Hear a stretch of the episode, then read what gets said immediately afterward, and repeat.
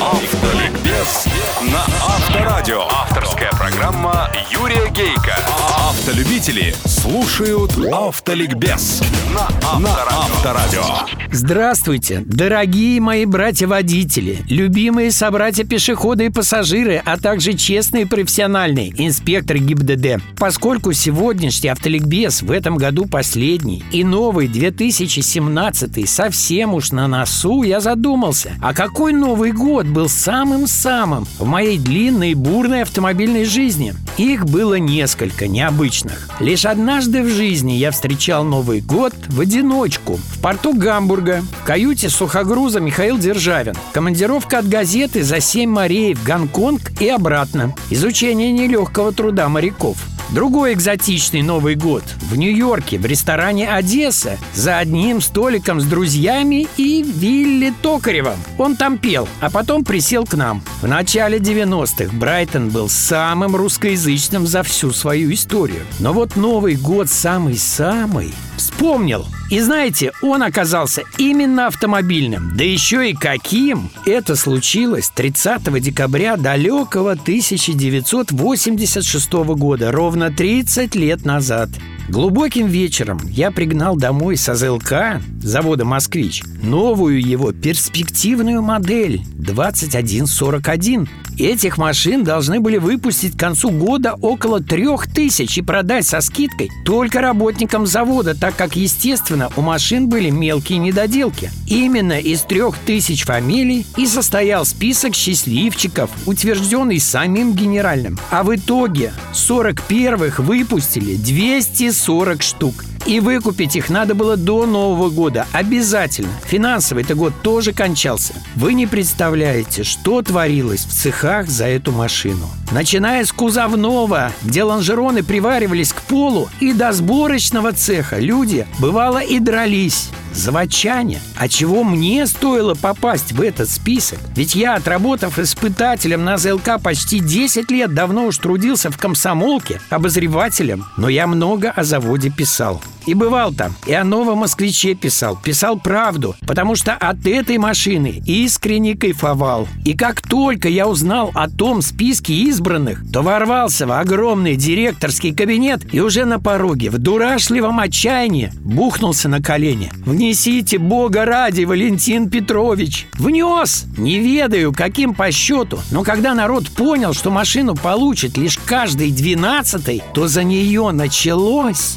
В конце декабря 86-го я не ухожу с завода несколько дней подряд. Выбираю кузов, цвет, а утром оказывается, что в ночную смену этот кузов уводят. Я столблю второй, уводят и его ночью. Жена моих восторгов от нового москвича не понимает. Она его просто не видела. Она уже нарядила елку, приготовила стол и по вечерам меня пилит, пилит. Да зачем это нам нужно? Да ты ненормальный. А на следующее утро я опять мечусь по конвейеру, как раненый зверь. И это 29 декабря. Последний шанс. Ношусь по цехам до самого вечера. Ни одного бесхозного кузова нет. Рядом с каждым его будущий собственник. И он не просто работник завода, а обязательно какой-то начальник. Что делать? Я в полном отчаянии. И вдруг чудо является. Мимо меня шествует руководство завода в синих нейлоновых халатах, а впереди огромный, седой, величавый генеральный. Коломников. Я на перерез. Валентин Петрович, у меня два кузова увели. Он останавливается, спрашивает, ты какой цвет хочешь? Какой уж тут цвет? Я грязный, взъерошенный, с красными глазами. Да любой! Директор поворачивает голову к начальнику цеха окраски. У тебя в моем резерве снежная королева еще есть? Есть. Отдай ее, Гейка. Нет, воплю я. Нет, Валентин Петрович, вы своей рукой напишите. Я рву к огромному брезенту. Им накрыт резерв кузовов генерального. Он рядом. Распахиваю брезент с края, хватаю контрольную книжку первого же кузова и сую Коломникову. Напишите, прошу вас. Генеральный достает свою легендарную ручку с золотым пером и только с черными чернилами пишет «Для Гейка» и утверждает мое счастье своей грозной, размашистой, известной всему заводу подписью. А 30 декабря 86 -го года. Никакой. Но счастливый безмерно. Я жму клаксон своего серебристого 41-го шестым двигателем под окнами нашей квартиры в Отрадном. Да, кузов тот, мною гаданный, оказался вторым чудом неведомого в СССР цвета снежная королева. Жена фурии в шубе поверх халатика вылетает на улицу, плюхается рядом, но молчит. Оглядывается Огромный, сверкающий, переливающийся капот Шикарный салон Чумные подлокотники Интегральные сиденья Сильно скошенное лобовое стекло. Гейка, это пипец! Непечатное слово жена произносит благоговейным шепотом. Такой вот был у нас Новый год.